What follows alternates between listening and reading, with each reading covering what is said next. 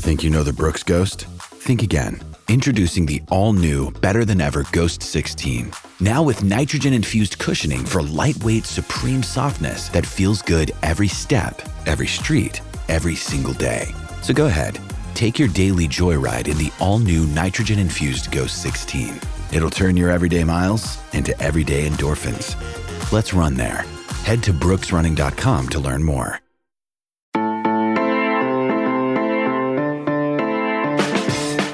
It is Monday, October 24th. This is the College Football Daily. I'm your host, Lance Glenn. Before we start, I just want to remind everyone to subscribe to the 247 Sports YouTube channel and make sure to give us a 5-star rating and a review on Apple Podcasts. It was certainly a fun week 8 of the college football season, but one change at quarterback really stands out from the rest of the storylines, and that was Dabo Swinney benching DJ Uiagalelei for freshman Cade Klubnik in Clemson's win on Saturday over Syracuse. So joining me to discuss the move and the Tigers moving forward is Anna Adams of 247 Sports, Clemson247.com. Anna, how are you doing? Thanks so much for joining me. Really appreciate it. Yeah, good. Thanks for having me. So Anna, before we get to Dabo Swinney's decision and what it means for Clemson moving forward, DJ against Syracuse seemed to have reverted back to what he was in 2021, right? For most of this current season, the improvement was there, but against the Orange, he threw 2 picks. He had a fumble in the red zone that resulted in a Syracuse touchdown. Why do you think the turnover-free DJ that we saw in 2022 so far sort of disappeared against Syracuse, and the turnover-prone DJ of 2021 reappeared this past Saturday?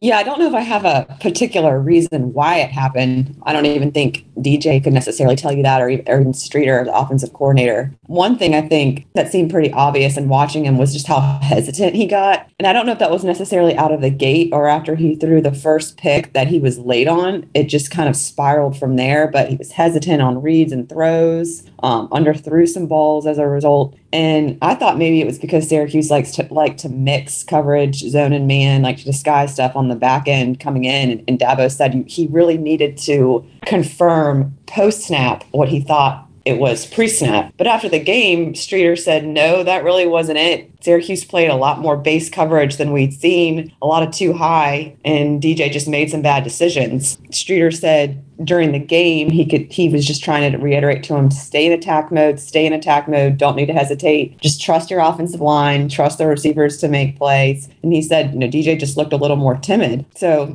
I don't know if there's a particular reason why, but yeah, just had one of those off games. And look, ultimately, because of DJ's poor play, Cade Klubnik comes in. He didn't really light the world on fire with his play rate. Only went 2 for 4 for 19 yards, had 15 yards rushing on 6 carries. But just what were your impressions of the young quarterback and what was really his first non-garbage time action so far at Clemson? Yeah, I think Dabo would have had a little bit more of a situation on his hands, at least in dealing with the media and fans, that Cade come in and just really lit it on fire. But you're right, he didn't. The run game was working for Clemson, so he really wasn't asked to throw that much. Maybe if he had been asked to throw more, we would have seen more good and or bad. But he had a really nice 2-point conversion where he scrambled and rolled out and found Ngata on target in the back of the end zone that put Clemson ahead by 3. I mean, arguably, though, his 2 best plays were when he drew flags on a PI and a shot to the end zone. And then on 3rd and 25, he was smart. Instead of throwing it away, he tried to tuck it and run, even though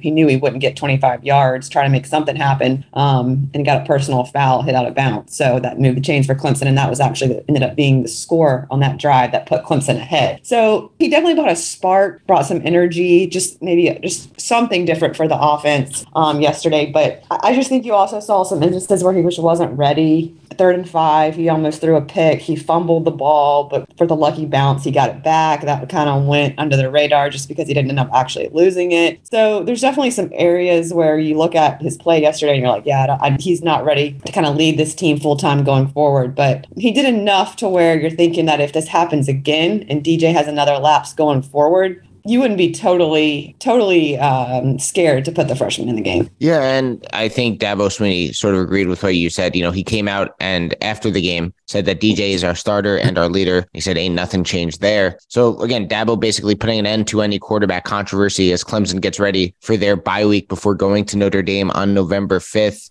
you obviously saw the play of both quarterbacks, and you've now seen DJ for the last few years, Klubnik for now a half season. But did the move by Dabo to right away squash a quarterback controversy, did that surprise you at all? Did it surprise you that Dabo isn't even, especially with the bye coming up, isn't even giving Cade a chance to compete for potentially the starting job with DJ? Did that surprise you at all that Swinney made that move right away? No, not at all. I mean, you look at what DJ's done in 7 games. He's played really well. He had one off game. I mean, if he plays like he did yesterday going forward, then yeah, I think you got to figure out maybe potentially a different option. But based on Cade not being ready and based on how DJ is just the unquestioned leader of his team, guys love him, and what he's done in 7 games, which is play really well for the most part, I don't see how one performance you're automatically saying, all right, we're going into this bye week, this open date, to kind of figure out what we're going to do at quarterback. Now DJ does have to play better, and he knows that. And Streeter said yesterday, the main thing is, yeah, look at what you did wrong, maybe figure out why you played the way you did, but flush it, forget about it, come back and bounce back, and not dwell on it. Because DJ, what happened last year, I think he lost a ton of confidence. And so I think the last thing you want now is to inject any sort of hesitation into him this year and have maybe a repeat of what happened last year when he lost that confidence. And Streeter said that after the game. He said he has a lot of confidence. We just got to make sure he keeps it and doesn't waver at all. So I think the way Dabo just puts an end to the controversy is one of those reasons was just saying, hey, no, DJ's our guy. So DJ knows that he's the guy going forward. And even Cade said after the game that he knows that this is DJ's team. And he said, in 2 weeks, you'll get a chance to have a get right game and kind of do some of the things that you wanted to do that you weren't able to do today. Can you kind of take us into the mind of the fan base regarding this move? Is there a portion of them that want to see more Cade, that maybe want to see less DJ? What's, I guess, been the feedback and the opinions regarding the in-game change at quarterback and just the play of DJ Uiagalelei and of Cade Klubnik overall? Yeah, I think after the first game, maybe you saw people clamoring for Cade to get more opportunity when he led that touchdown drive against Georgia Tech. But then since then, DJ has totally proven that he's the guy, and I think the fan base has been really pleased with how he's played. I mean, I don't know how you can't be, So I think after yesterday, like I said, if Cade had come in and just totally lit it up, then maybe I definitely think we would have seen more fans jumping on at least a quarterback battle, if not a quarterback change. But with what Cade showed yesterday, I just I haven't seen much. Maybe it's out there somewhere, but I just haven't seen much people saying, yeah, DJ needs to be benched for good. Do you think moving forward, now that he's seen meaningful game action, do you think there is a role for Cade Klubnik in this offense moving forward this season specifically? Or do you think he'll just go back to being someone resigned to the bench that you'll really only see in garbage time, or if the situation warrants it with DJ maybe not playing well moving forward? I mean, yeah, the only real scenario I see him getting a lot of snaps is if DJ just doesn't play well. It's not going to be a situation where they have a dual quarterback system or certain packages for him. I mean, I will say against Boston College a couple of weeks ago, Clemson was ahead, but not fully game in hand yet. And they brought Klubnik in for a series before bringing DJ back in. And Dabo said that it was because they wanted to run some true Wildcat stuff. But he said, maybe we'll get more of that going forward. So I thought that was kind of interesting, but we haven't seen that since. So maybe there's a situation that we see Klubnik come in for a series, but I don't know. I would be surprised if there's a real legit role for him in this offense, unless, like I said, DJ has another repeat of yesterday. So, Anna, I'll get you out of here on this one. How long, or I guess maybe even how short now, do you think the leash is moving forward on DJ Uiagalelei? What has to happen going ahead for Dabo Swinney to decide to repeat this and make the move at quarterback, whether it's in-game or whether it's,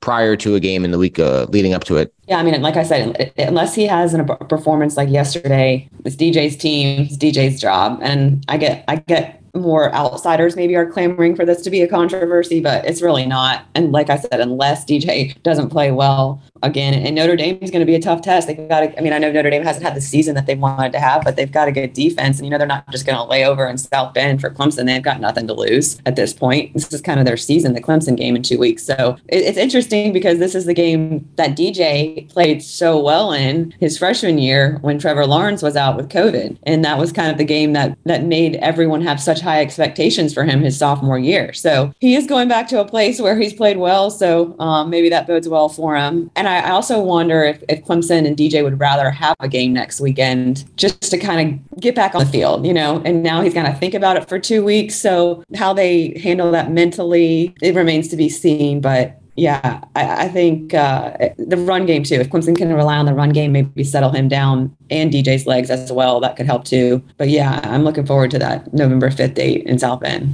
Well, look, no quarterback controversy moving forward. Dabo Swinney said that, but certainly something to watch for and something to monitor and see how DJ Uiagalelei plays moving forward. Anna Adams of Clemson247.com. Anna, thanks so much for coming on the podcast. Really appreciate the time. Thanks, Lance. So remember to subscribe to the 247 Sports YouTube channel and give us a 5-star rating and a review on Apple Podcasts. So for Anna Adams, I am Lance Glenn. Thanks so much for listening to the College Football Daily.